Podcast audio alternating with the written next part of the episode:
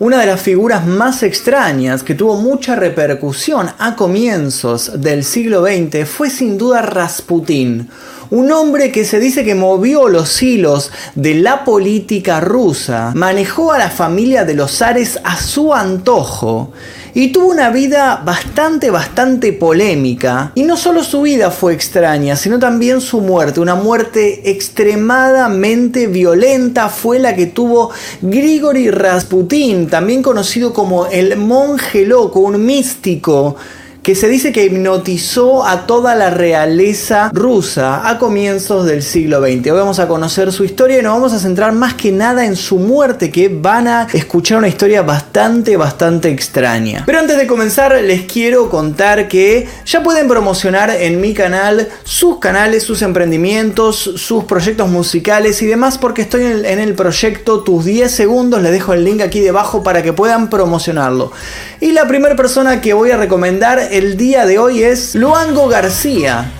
Los invito a seguirlo en su canal y en su Instagram. Él es un músico independiente de rock and roll de Uruguay. Los invito a ver su video Todo es un ciclo. Se encuentra en YouTube, les dejo el link aquí debajo en la descripción. Está buenísimo lo que hace y ustedes saben que a mí me encanta la música independiente, así que vayan a ver su video, les dejo el link aquí debajo. Antes de comenzar también les recuerdo que si quieren ver este video sin publicidad, sin anuncios, sin ninguna molestia, tan solo el video y listo, tienen que tocar el botón que dice unirse aquí debajo se unen al clan Mephisto y tienen un montón de beneficios que les van a aparecer al tocar el botón. Así que los espero ahí. Muchísimas gracias a todos los que se unieron. Van a ver los nombres de ustedes al final de este video. Ahora sí, comencemos con el caso del día de hoy.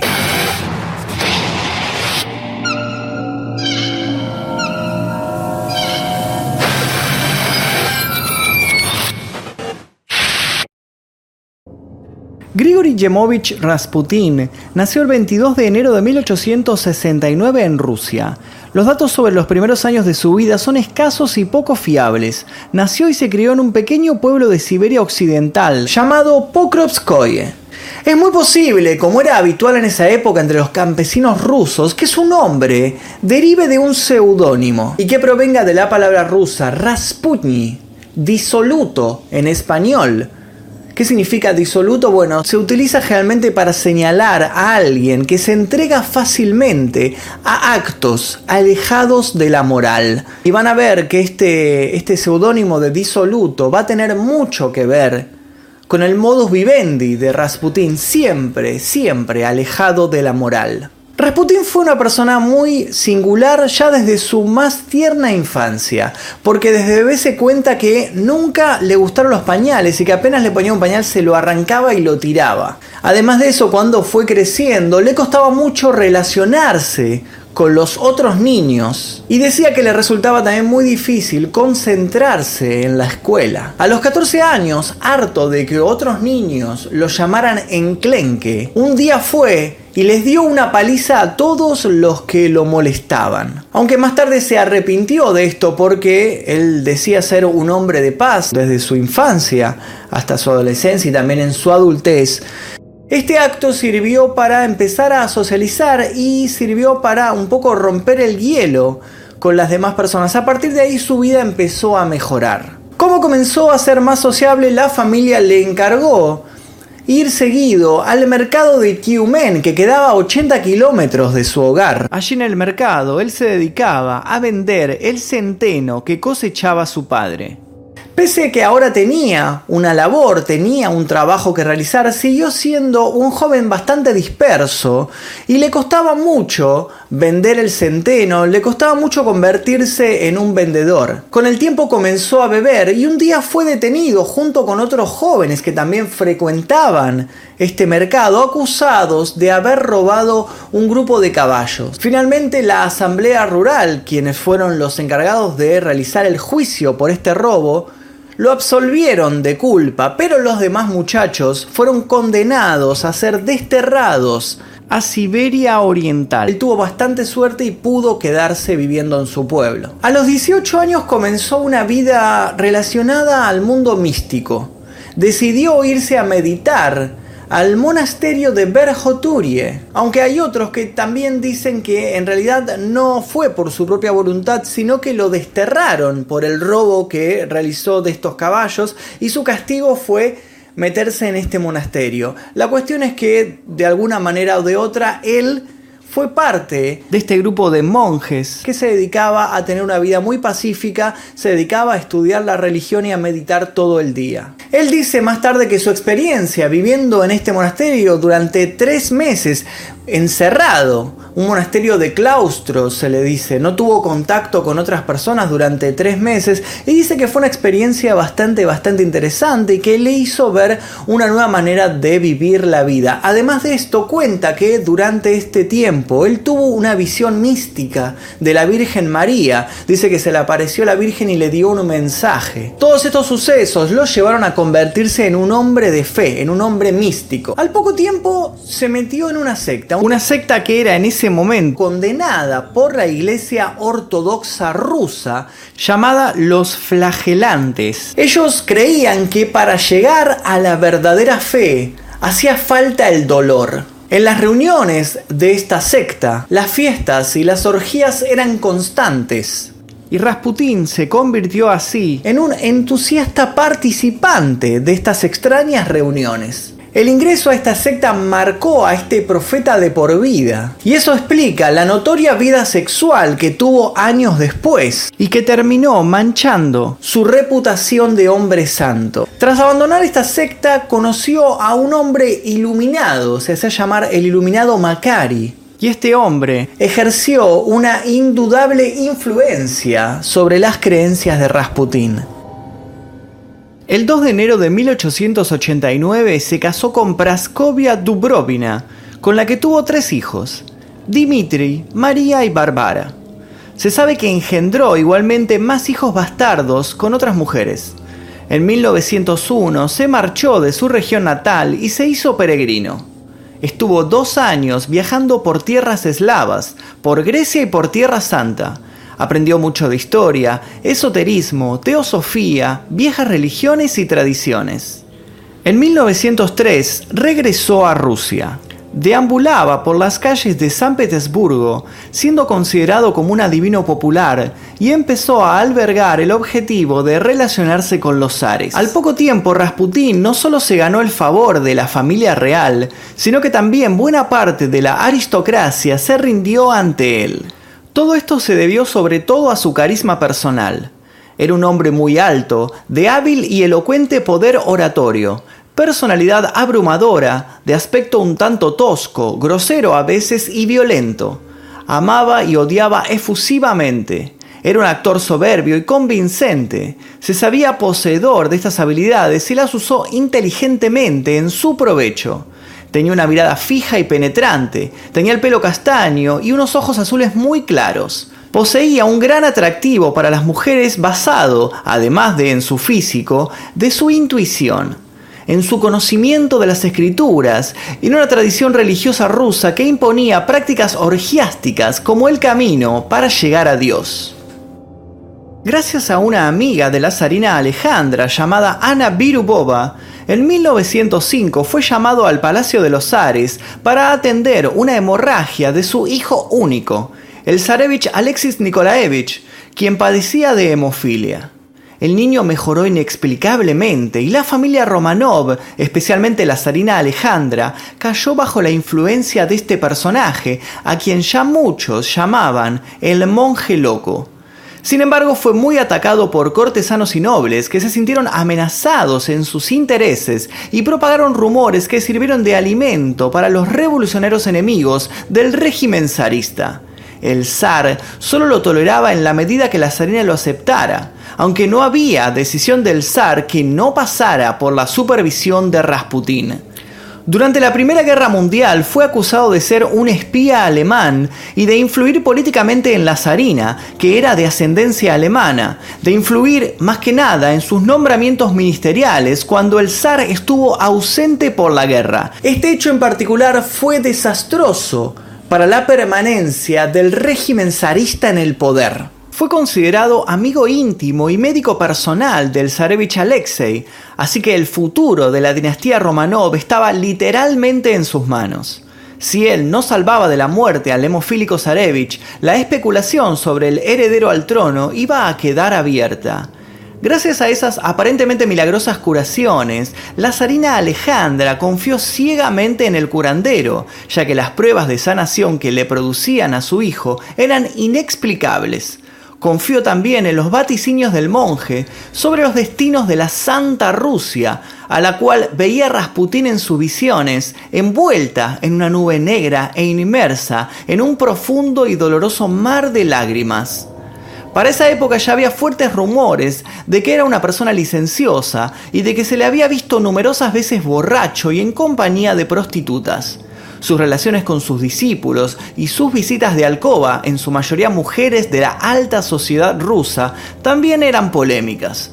Una de sus máximas era, se deben cometer los pecados más atroces, porque Dios sentirá un mayor agrado al perdonar a los grandes pecadores ya sea desde los banquetes espectaculares que terminaban en grandes orgías o desde la toma de decisiones de gobierno, todos sus actos eran revestidos de un halo místico que cerraba cualquier oposición. Sin embargo, existían grandes sectores de la aristocracia rusa cuyo mayor anhelo era la desaparición total de Rasputín. Uno de sus más grandes opositores fue Félix Yusupov, conde de Sumarokov-Elston, quien nació en San Petersburgo el 11 de marzo de 1887.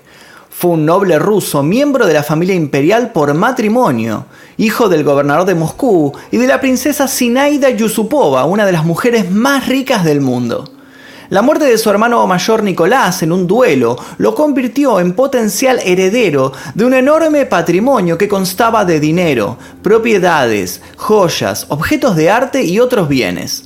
Durante su juventud llevó una vida disipada, alternada con periodos de misticismo. Era un gran fanático de los perros y llegó a tener muchos durante toda su vida. De 1909 a 1912 estudió en la Universidad de Oxford, en donde fue miembro del Bullington Club y estableció la Sociedad Rusa de Oxford. En 1914 se casó con la princesa Irina Romanova, sobrina del zar Nicolás II, con la que tuvo una hija, Irina Yusupova. Durante su luna de miel estalló la Primera Guerra Mundial y los príncipes fueron detenidos en Berlín, por lo que Irina tuvo que pedirle a su prima, la princesa Cecilia de Prusia, que intercediera por ellos ante su suegro, el Kaiser Guillermo II de Alemania. El emperador negó la petición. Ante esto, el padre de Félix apeló al embajador español en Alemania y consiguió que los príncipes volvieran a Rusia a través de Dinamarca y Finlandia. A su regreso a Rusia, Félix convirtió una de las salas del Palacio Moika en un hospital para heridos de guerra. Sin embargo, a pesar de sus preocupaciones, evitó entrar al servicio militar aprovechando la ley que eximía servir a los hijos únicos.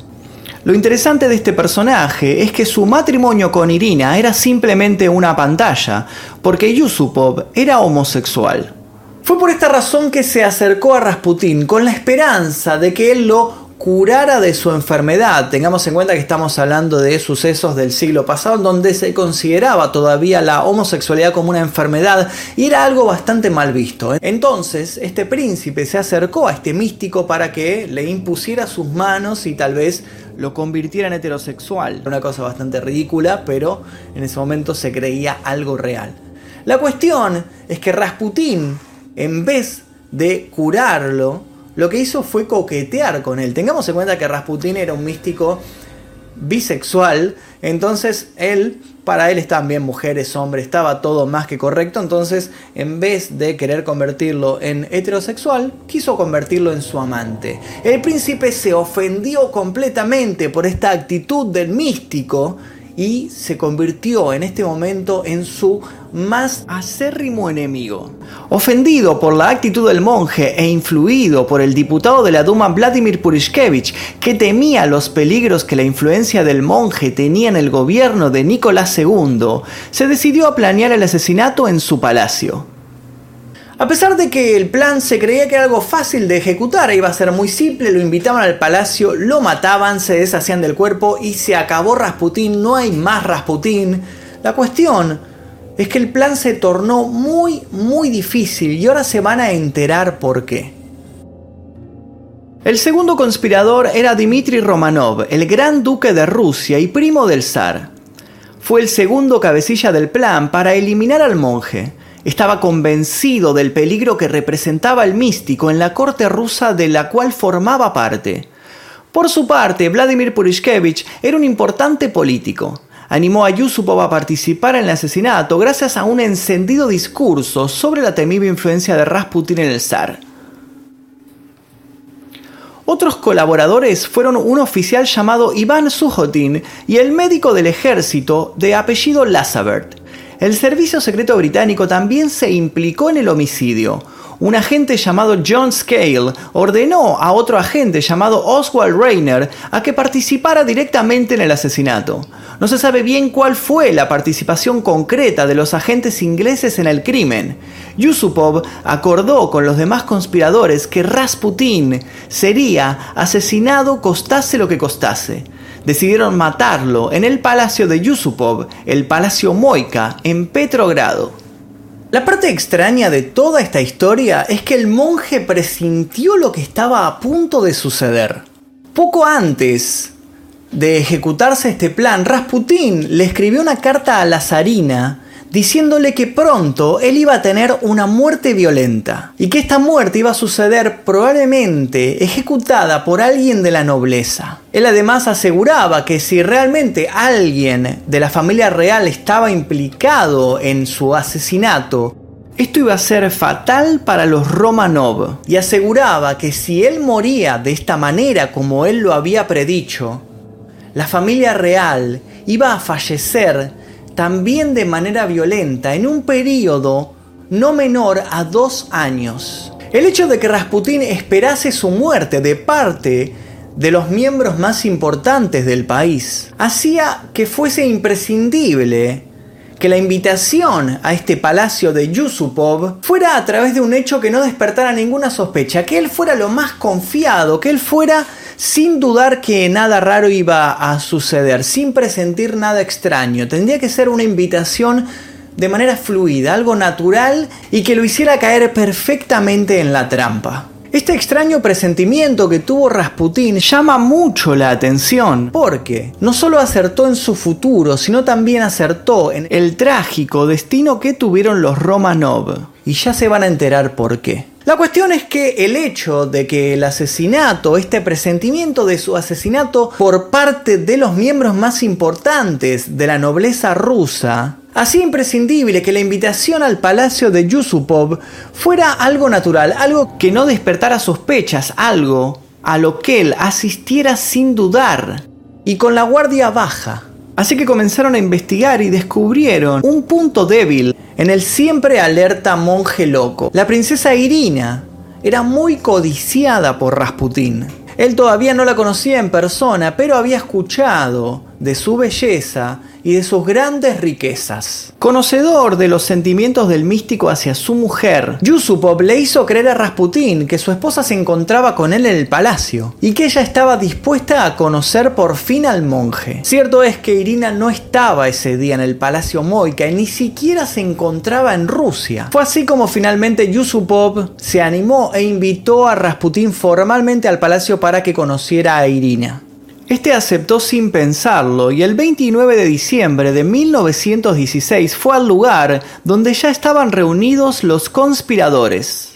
Yusupov armó un enorme banquete sirviendo pastas y vino tinto y dispuso de unas grandes mesas en el sótano del palacio. Pero la trampa consistía en que estas pastas que Rasputín iba a ingerir habían sido rociadas con cianuro en una dosis que podía llegar a matar a 10 hombres. Desde que llegó al palacio, Rasputín no dejó de preguntar por Irina. Y Yusupov siempre le respondía lo mismo, que Irina se estaba arreglando, que sabía que era una reunión importante, que estaba muy ansiosa por conocerlo y quería estar muy presentable, así que se estaba tomando su tiempo para bañarse, peinarse, maquillarse y demás. En toda esta charla, en todo este tiempo que pasó desde que Rasputín llegó al palacio, el conspirador comenzó, además de ofrecerle la comida, le comenzó a invitar vino tinto. Obviamente este vino también tenía grandes dosis de veneno. Lo extraño de la situación es que Rasputín comenzó a beber el vino, comenzó a comer esta pasta, pero parecía no hacerle efecto el veneno. Tan solo dijo sentirse un poco mareado, pero siguió comiendo como si nada. Yusupov le invitó también unos dulces que había preparado de postre. Estos dulces obviamente también tenían cianuro. Rasputín los ingirió y nada le sucedía. ¿Qué era lo que estaba pasando? Un rato después de este banquete y un poco influenciado por las grandes cantidades de vino que había tomado Rasputín, lejos de sentirse mal o de estar en agonía, estar muriéndose. Estaba muy muy feliz, estaba muy alegre, así que agarró una guitarra que encontró ahí y comenzó a tocarla y a cantar. Yusupov entonces tuvo que seguirle la corriente, estuvo una hora cantando junto a Rasputín como si fueran grandes amigos y por dentro Yusupov estaba pensando qué era lo que estaba sucediendo, qué era lo que había fallado, tal vez el veneno estaba vencido, tal vez se había equivocado de botella, ¿por qué Rasputín seguía vivo? Al final, el conde le dijo a Rasputín que lo disculpara un minuto que iba a subir a hablar con su esposa para preguntarle cuánto le faltaba para bajar. Lo cierto es que en realidad iba a hablar con sus conspiradores, con sus cómplices en este asesinato, para preguntarles qué hacer, si abortar el plan, si matarlo de otra manera, porque algo estaba fallando. Yusupov entonces comenzó a pensar que Rasputín realmente era un místico, realmente era inmortal como los rumores indicaban. Pero Purishkevich le dijo que no se asustara, que simplemente tal vez era un tipo rudo como venía del campo y tal vez por la meditación, tal vez por algún, algún efecto raro en su cuerpo, el veneno no tenía ningún poder en su organismo, que lo que tenía que hacer el conde Yusupov era simplemente sacar su pistola y disparar unos tiros y se acabó Rasputín, que basta de veneno, basta de cuentos y de nada. Fue entonces cuando Yusupov bajó al sótano con su pistola Browning en la mano y le disparó varias veces por la espalda a Rasputín mientras este estaba admirando un crucifijo que estaba colgado ahí en el sótano, una reliquia que el conde tenía. Le disparó pum pum pum pum por la espalda, Rasputín cayó al suelo. Al oír las detonaciones, Purishkevich, el doctor Sukon y el conde Dmitry Romanov corrieron escaleras abajo. En el caos de la marcha chocaron con el conde Yusupov que estaba corriendo escaleras arriba. El conde estaba desesperado, estaba en medio de un ataque de nervios, no podía creer lo que había sucedido y en este revuelo de repente cortaron la luz de todo el sótano, quedaron completamente oscuras. Se asustaron porque creyeron que mientras estaban en la oscuridad Rasputín se iba a alzar, se iba a poner de pie nuevamente y los iba a asesinar a todos en venganza. Lo cierto es que lograron restablecer el suministro de luz en el lugar y encontraron el cuerpo del místico seguía tirado en el suelo. Comenzaron a examinar el cadáver y descubrieron que una bala le había atravesado el corazón. Yusupov y todos sus compinches colaboradores, todos sus amigos conspiradores, subieron entonces al salón principal a tomar unas copas, a fumar unos cigarrillos y festejar porque el plan había salido a la perfección. Rasputín por fin estaba muerto y la familia Romano por fin se había librado de este monje loco. Allí cuando decidieron llevar el cadáver de Rasputín a su casa para fingir que había sido atacado tal vez por unos ladrones que se habían metido en su hogar, para fingir que tal vez era simplemente un intento de robo o que tal vez algún sicario lo había matado por encargo, para lavarse las manos del asunto completamente. Yusupov bajó nuevamente al sótano a buscar el cadáver del místico y en este momento Rasputín se puso de pie no solo se puso de pie, sino que se dirigió rápidamente hacia Yusupov, lo agarró de los hombros y comenzó a agitarlo, comenzó a gritarle, a maldecirlo, a insultarlo. El príncipe asesino entonces lanzó un tremendo grito de espanto, no podía creer lo que estaba sucediendo, no podía ser verdad que Rasputín todavía estuviese vivo, le había metido un montón de tiros, había ingerido cantidades enormes de cianuro, no podía estar de pie. Purishkevich entonces escuchó lo que estaba sucediendo, se dio cuenta de que Rasputin no estaba muerto, así que sacó su arma y apuntó cuidadosamente a la puerta del sótano, esperando que el monje saliera por ahí. Apenas asomara la cabeza le iba a meter un tiro en la frente y se acabó Rasputin. Pero el místico entonces fue más vivo que sus asesinos y se escapó por otra puerta que daba al patio principal del palacio. Corrió rápidamente por la nieve para salvar así su vida. Purishkevich entonces se dio cuenta que había escapado por la otra puerta, salió rápidamente al patio, él era un muy buen tirador, apuntó a distancia y le disparó tres veces. Dos de los disparos fallaron, pero el tercero le dio en un hombro, haciéndolo caer en la nieve.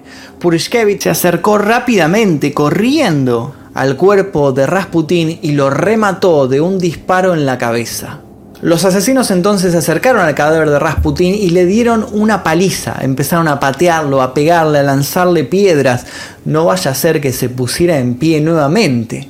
Entraron el cuerpo al palacio. Lo tuvieron allí en observación hasta las 5 a.m. de la madrugada. Convencidos por fin de que estaba muerto, decidieron lanzarlo al fondo del río Neva que se situaba al lado del palacio y quisieron lanzarlo desde el puente Petovsky. Pero desconfiados y por las dudas, ataron las manos y los pies del místico y lo envolvieron en una gruesa alfombra y también ataron esta alfombra a su cuerpo cuidadosamente. De esta manera lo lanzaron al río y Rasputín se sumergió lentamente en las frías aguas del río Neva. ¿Ustedes pensaban que Rasputín estaba muerto? Pues no, mi ciela. El monje abrió los ojos cuando estaba deslizándose hacia las profundidades y logró soltar sus manos de las ataduras. Estaba intentando liberar sus pies cuando por fin el cansancio, los tiros, el cianuro y la paliza hicieron efecto en su organismo y todo esto lo venció y se ahogó. Fue así como su cuerpo fue cayendo lentamente hacia las profundidades. Su cadáver fue encontrado días después, flotando en las frías aguas del río Neva. En San Petersburgo se produjo un gran revuelo por la muerte de Rasputín. Hubo muchas diferencias de opinión respecto al asesinato del místico. El príncipe Félix Yusupov fue desterrado por órdenes de la zarina y pudo volver a Rusia recién un año después, durante la Revolución rusa. Dmitry Romanov también fue desterrado, primero a la frontera de Persia y luego a Europa Occidental, por la ya mencionada persecución contra su familia. Purishkevich tuvo suerte y no fue desterrado. Se opuso firmemente a los soviéticos tras la revolución y fue condenado a 11 meses de trabajos forzados. Cuando se produjo el asesinato del zar Nicolás II, los Yusupov regresaron al Palacio Moika antes de partir a Crimea.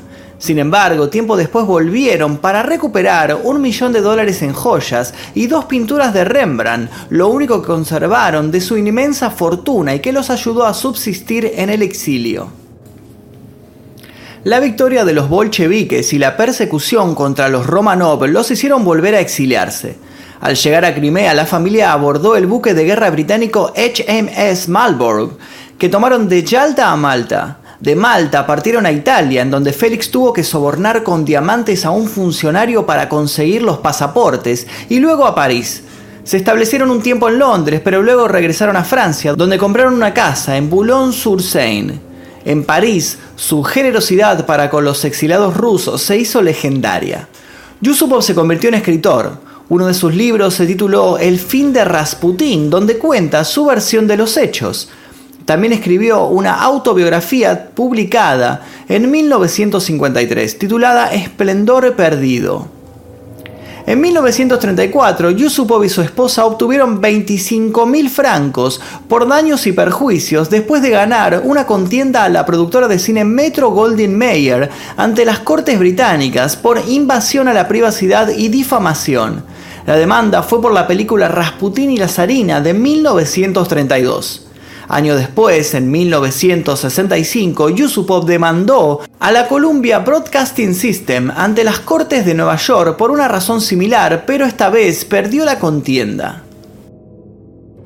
Después de que en 1953 Yusupov publicara sus memorias en las que detallaba la muerte de Rasputin, fue demandado por 800 mil dólares junto al duque Dmitry Pavlovich por la hija de Rasputin, María, ante un tribunal de París.